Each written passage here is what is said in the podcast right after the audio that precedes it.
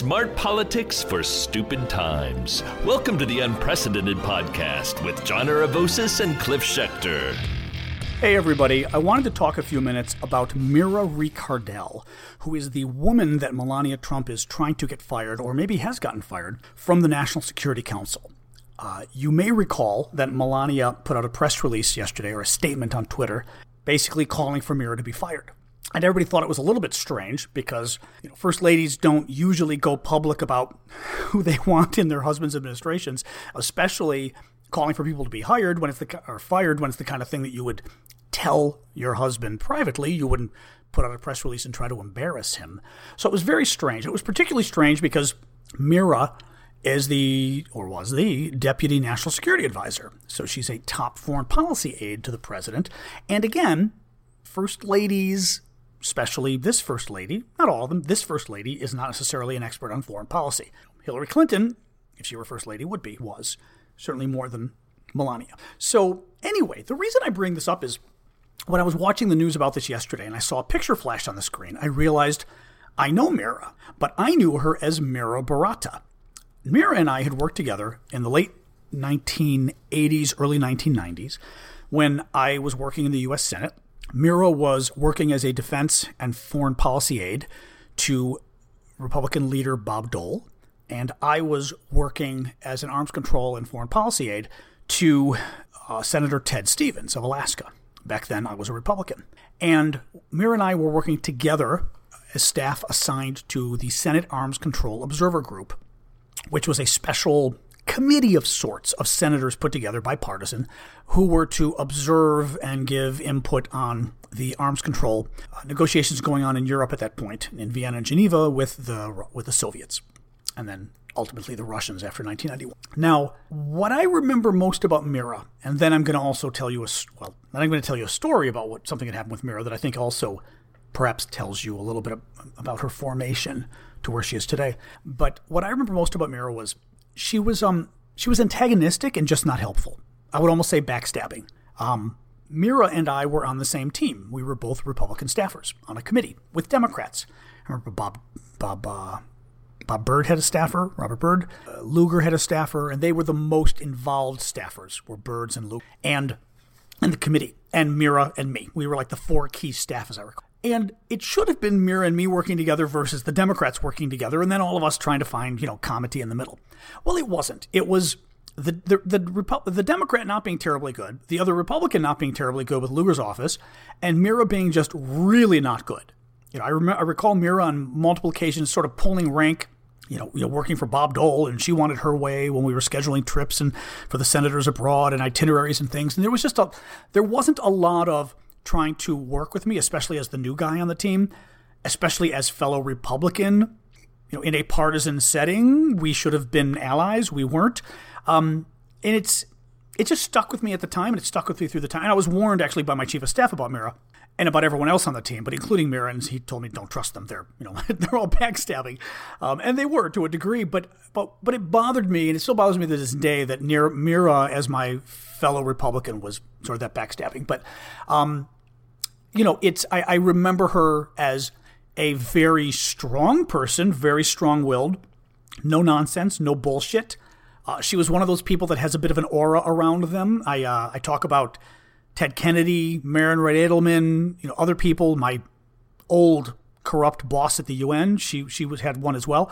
Uh, sort of people who are able to. It's almost an actor's way of portraying themselves. I'm always impressed on TV when you see actors who play, uh, you know, presidents and things, and they're able to assume this very strong character, and you're kind of, and then you see them interviewed later, and you're like, you're like a really nice kind of person. How do you play this really strong, scary person on TV? And it, it's acting, and I think.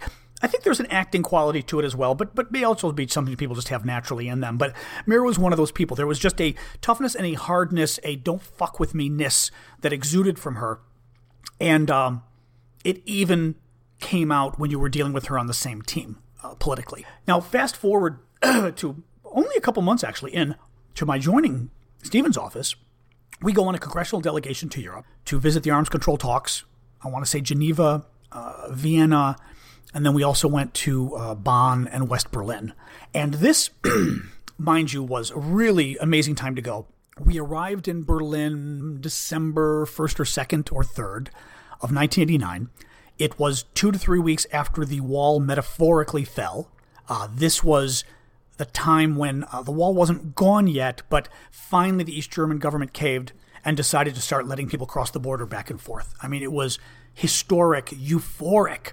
I remember being up at 2:30 in the morning breaking off pieces of the wall, you know, because we were there with chisels or rocks or whatever we could find, and just breaking these pieces off. It was just looking at the guards, and they were kind of smiling at us and taking pictures. It was, I mean, I was taking pictures of them. It was just amazing. Um, and we were there for the talks, and we get off our military plane to, to arrive in West Berlin, and Mira is on the bus with me and the other staff. And I don't remember if there were any other female staff. I think it was all guys and and uh, and Mira. So we get on the staff bus. We're in the back of the bus. The wives of the senators, it was all male senators, their wives are all on a second bus. And onto the bus comes the uh, DCM, the deputy chief of the deputy chief of mission of the U.S. embassy there, and he I remember him being kind of an older guy, although I was probably 25 at the time, so old is relative, but you know, probably in his 50s. I remember kind of grayish hair. I want to say I remember glasses. Kind of a, a very nerdy guy. I remember that. And he comes onto the bus and walks up to Mira and says, "Oh, you're on the wrong bus."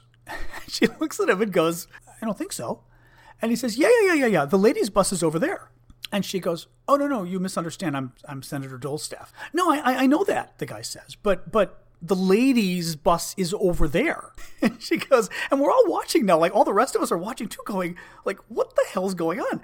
And she goes, I'm Senator Dole's arms control defense staff. And he goes, no, no, I know that, but the ladies are going shopping. This bus is going straight to some meetings, and I just thought you might be more comfortable going with the ladies. I, you know, my jaw hit the floor. All of us were just speechless.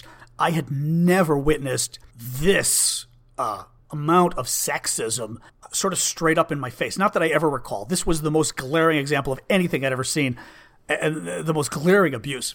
And Mira, but mind you, this is 1989, right? And I mean, I'm new on the job, so. Uh, John of today would have, I would have, I would have said, Mira, step back, let me handle this, and I would have ripped the guy a new, new ass uh, at this point. But you know, I was new on the job. I was 25, and all of us were just speechless watching this. And she goes, I'm fine. I'm staying here. So the guy was like, okay, well, you know, suit yourself. And that was it. We went on our way. Now, all of us immediately jumped up and told Mira, we were like, look, this is, that is absolutely outrageous. Let's, we have to report this. And, and she said, no, no, no, no, no, I don't, you know, I don't want to. Just let it go. And we wanted to, but we weren't going to obviously report it if she didn't want it reported. But I mean, you know, 10, 15 people had witnessed this that I recall. Um, and it just, it's a, it was just interesting because I, I, I was thinking back to that story as well in sort of the larger context of what makes Mira Mira today. Um, and I think of what women had to go through and still have to go through, especially working on national security issues. You know, and now, mind you, Mira was already kind of a hard ass you know, even before this incident, but I have no idea how many other incidents like this happened. Um, but in any case, I just wanted to bring that up because it was it was interesting to me like I said, as more uh, just in, in the context of who Mira is today. You know, today they're saying, I'm reading the stories that, uh, you know, she was unbending. She would, uh, the reasons why Melania wanted, you know, everybody hated her. She would yell at staff, you know, try to get her way. She'd yell at the military. Uh, she even fought with Melania's staff about seating on the plane. She got upset with them about using the National Security Council res- resources, about Melania's staff using the NSC resources. And I'm reading this, and it's funny. I you know, as much as as I said, I, I, know who Mira is, and I know even with me 25 years ago, 30 years ago, she wasn't the most helpful human being on the planet. 30 years ago? I wasn't 40. That would be really scary. 89, 99, 2009, 30. Okay, not as bad as I thought. Um, was not helpful, even working with her own team. So that I can see. But but I'm reading it, and I'm also kind of thinking, doesn't this sound like everybody else who works for Trump? You know, bossy, tries to get their way. They yell at you. They don't share what they don't play well with others. they don't share resources. And I'm kind of thinking, you know, is Kellyanne any better? Sarah Sanders certainly can't be better. Corey Lewandowski sure as hell isn't better. Stephen Miller, Bannon, that woman on CNN with the shoplifting record, the dark hair, you know, you all know who I mean. She's on CNN occasionally. She's she's just awful. I mean, the number of bossy, nasty, mean people Trump has had in his orbit. It, it Mira does not necessarily seem out of place. Now, I was reading she was in the Trump transition and was a real hard ass with uh, Secretary General Mattis because she thought Mattis was a Democrat, and uh, she vetoed a number of people Mattis wanted to appoint because she thought they were too, uh, you know, they were Obama people.